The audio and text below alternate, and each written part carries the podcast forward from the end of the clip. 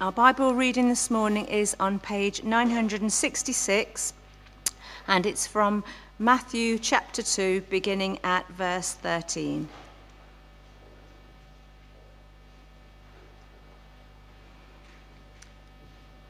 When they had gone, an angel of the Lord appeared to Joseph in a dream. Get up, he said. Take the child and his mother and escape to Egypt. Stay there until I tell you, for Herod is going to search for the child to kill him. So he got up, took the child and his mother during the night, and left for Egypt, where he stayed until the death of Herod.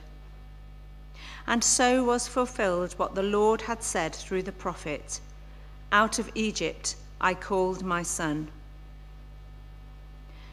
When Herod realized that he had been outwitted by the Magi, he was furious and gave orders to kill all the boys in Bethlehem and its vicinity who were two years old and under, in accordance with the time he had learned from the Magi. Then what was said through the prophet Jeremiah was fulfilled. A voice is heard in Ramah, weeping and great mourning, Rachel weeping for her children and refusing to be comforted because they are no more. After Herod died, an angel of the Lord appeared in a dream to Joseph in Egypt and said, Get up, take the child and his mother, and go to the land of Israel for those who were trying to take the child's life are dead. So he got up, took the child and his mother, and went to the land of Israel. But when he heard that Archelaus was reigning in Judea in place of his father Herod, he was afraid to go there. Having been warned in a dream, he withdrew to the district of Galilee, and he went and lived in a town called Nazareth so was fulfilled what was said through the prophets that he would be called a Nazarene. This is the word of the Lord.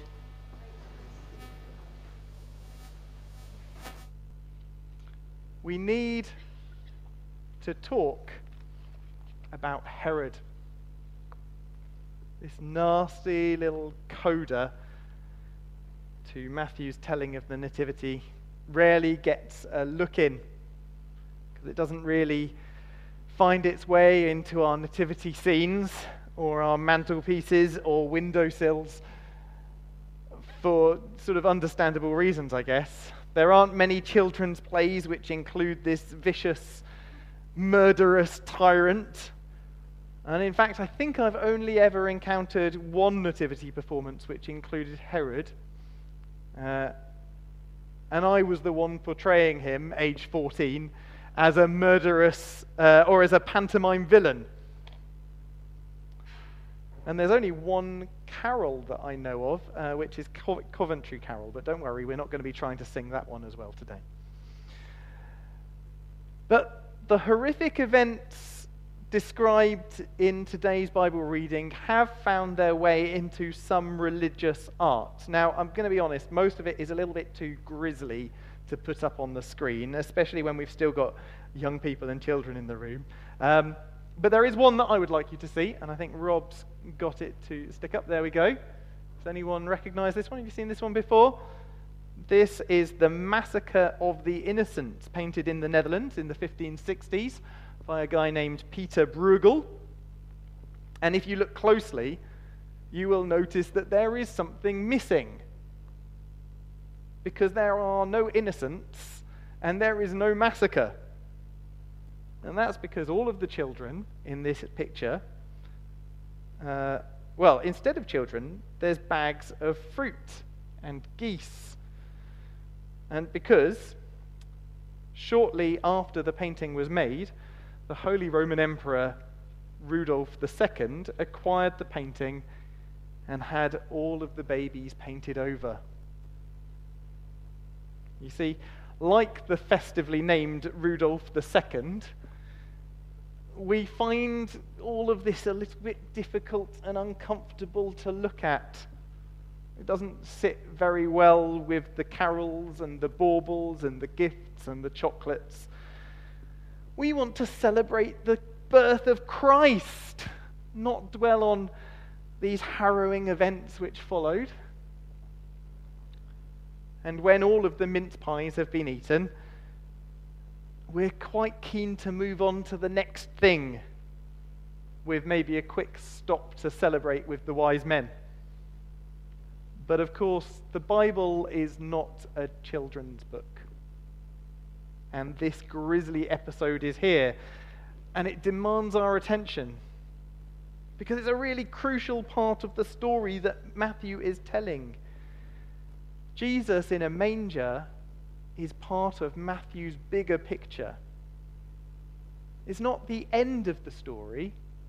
In fact, it's just the beginning.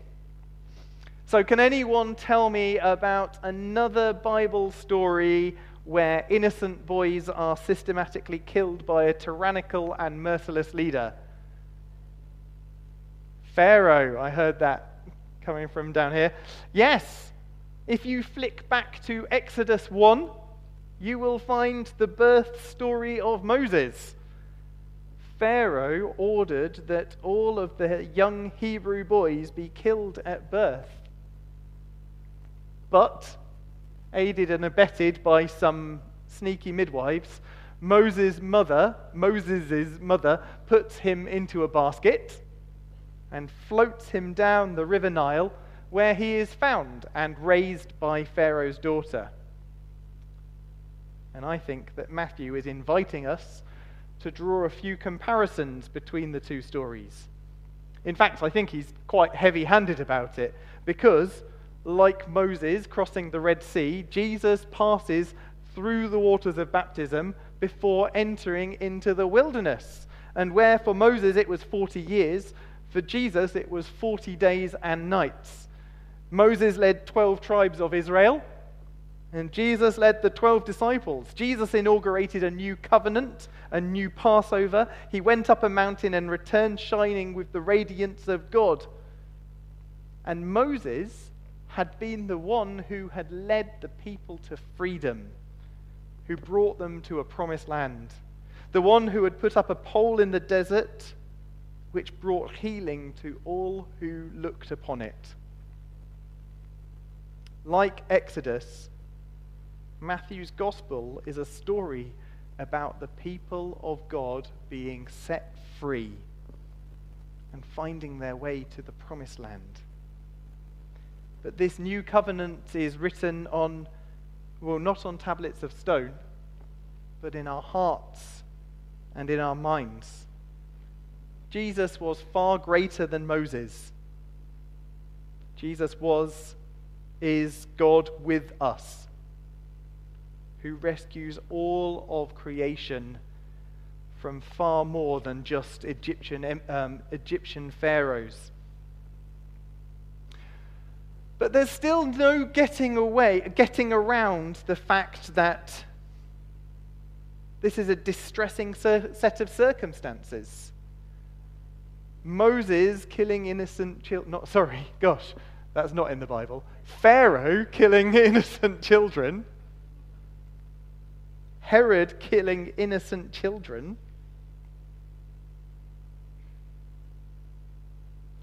And this one innocent child, Jesus Christ, fresh from the celebration of the shepherds, has set in chain a series of events which lead to the death of many more. It's hard to escape being reminded of other tragedies. Aberfan, Dunblane, Sandy Hook.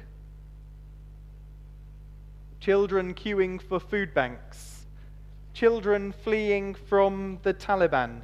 Children separated from their families and kept in cages.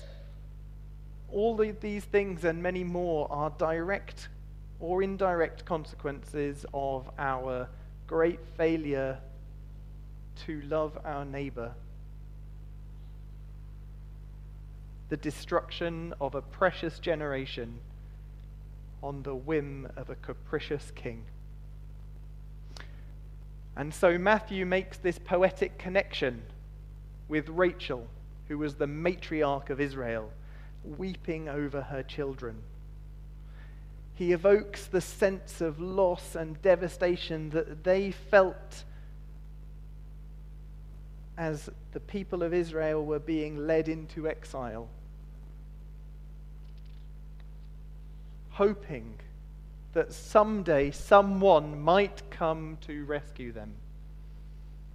And this passage from Jeremiah 31, which Matthew is quoting here, goes on to offer some hope. It says, There is hope for your descendants, declares the Lord.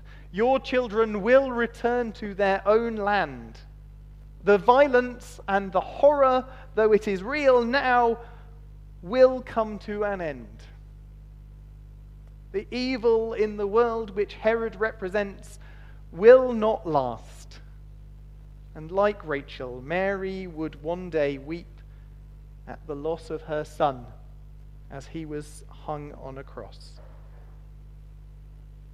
Jesus would die. But on the third day, he was resurrected. And we are resurrected with him. You see, the loss is real, it is heavy, it costs, and we must never allow glib theological glosses to paint over the reality of evil in our world or the pain that we experience. But, as one writer put it last year, Jesus didn't come to a clean world. He didn't come to a sweet and sterile one where the straw is soft instead of itchy, where we skip over the shame of an unwed Mary, where mad kings don't kill babies. If that was the world he had come into, what power could he have had in ours? No, Jesus came into our messy world, to a sobbing and bleeding world. But still, he brought life. The cries of mothers are still there but so are the cries of the angels. The gasps of horror, but the gasps of the shepherds too.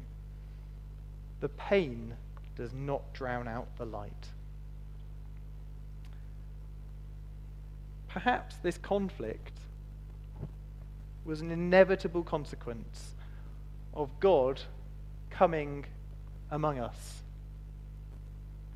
I'm not willing to say that God ordained the death of these children. But when the Prince of Peace arrives, he exposes the limitations of all other forms of peace. The powers and principalities are threatened, and they respond with that violence which underpin- underpins their power. And Herod was no exception. Here was a man who had ordered that on his death, a number of his enemies be killed, just so he could guarantee that there would be some public mourning. This is a man who had murdered his wife and three of his sons for his own political gain. By all accounts, Herod was a man who was not afraid to use violence to preserve his power. And he felt threatened he had lavished vast sums ex- on extending the Jewish temple, presiding over an arrangement with the Roman authorities so that the Jewish people could remain in a sort of little enclave within the Roman Empire. And in fact, he'd raised taxes to breaking point just to fund all of these massive building works. So, on one hand, he was trying to buy the. Um, by the appreciation of the Jewish people, and on the other hand, he was taxing them and perhaps even forcing them to travel to their place of birth so that he could conduct a census. Surely he was the king of the Jews. This is where I get a little bit frustrated with the Christmas story being sanitized and domesticized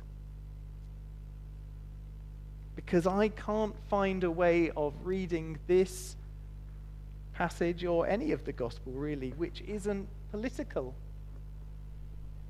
The Messiah, simply by being born, strikes fear to the heart of the political establishment. You may know that the word gospel, uh, or in Greek, euangelion, was a word which was used by Emperor Caesar Augustus to herald the good news of the arrival of a kingdom of peace and salvation. Roman emperors were often described as the Son of God. And they used language like salvation for those who pledged allegiance to their kingdom. So, in light of this, the opening of Matthew's gospel about the birth of a Messiah who comes preaching a new kingdom reads less like a children's play and more like a manifesto, the beginning of a revolution, the beginning of a very different kind of kingdom. The Nativity is unavoidably political. And the good news of Jesus Christ, our Saviour,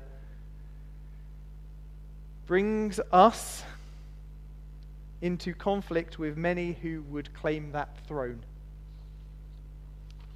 And it's this which forces Jesus immediately into exile as a political refugee.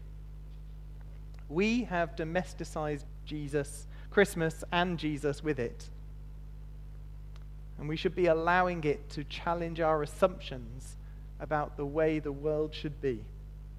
And I'm not, when I say politics, I'm not talking about the murky world of Westminster. Or at least I'm not just talking about the murky world of Westminster. I'm not telling anyone how to vote or that one party is more aligned with the gospel of Jesus Christ than another. Because the thing that the gospel exposes is that none of them can save us. But that the way that we live our lives together matters. The way that authority is wielded by those in power matters.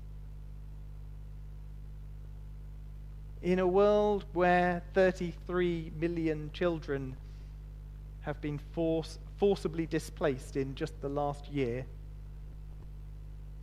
the gospel is political. In a country or in a world where children living in Afghanistan, Yemen, Gaza, even modern day Bethlehem, have known nothing but conflict for their entire lives. The gospel is political. In a country where 356,000 food parcels were delivered to children between April and September last year alone, the gospel is unavoidably political.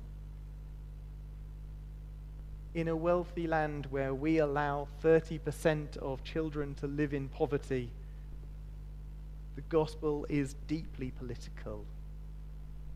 Yes, the gospel offers us salvation. But in the process, it exposes the implications of the darkness we all carry around. It calls us to repentance, to live our lives differently in light of a future hope.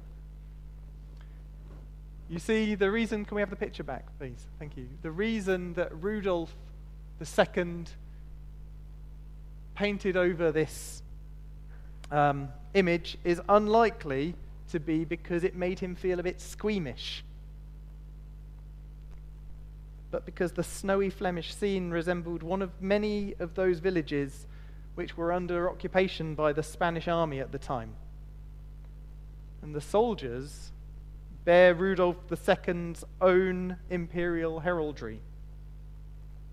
In this image, Rudolf recognized a challenge to his authority, a challenge which came straight out of the pages of Matthew's Gospel. Of course, he wanted to paint over it. We have a Savior in Jesus Christ who sets us free from all that binds us. Jesus is more of a savior than Moses or Herod or Caesar or Rudolf II could ever be. His kingdom is greater. His peace is deeper than anything the Roman Empire or the modern world can offer. But he brings into light the things that are hidden. And we must never paint over the evil that we encounter. Not in our world, not in our lives, not in our nativity. We need to talk about Herod.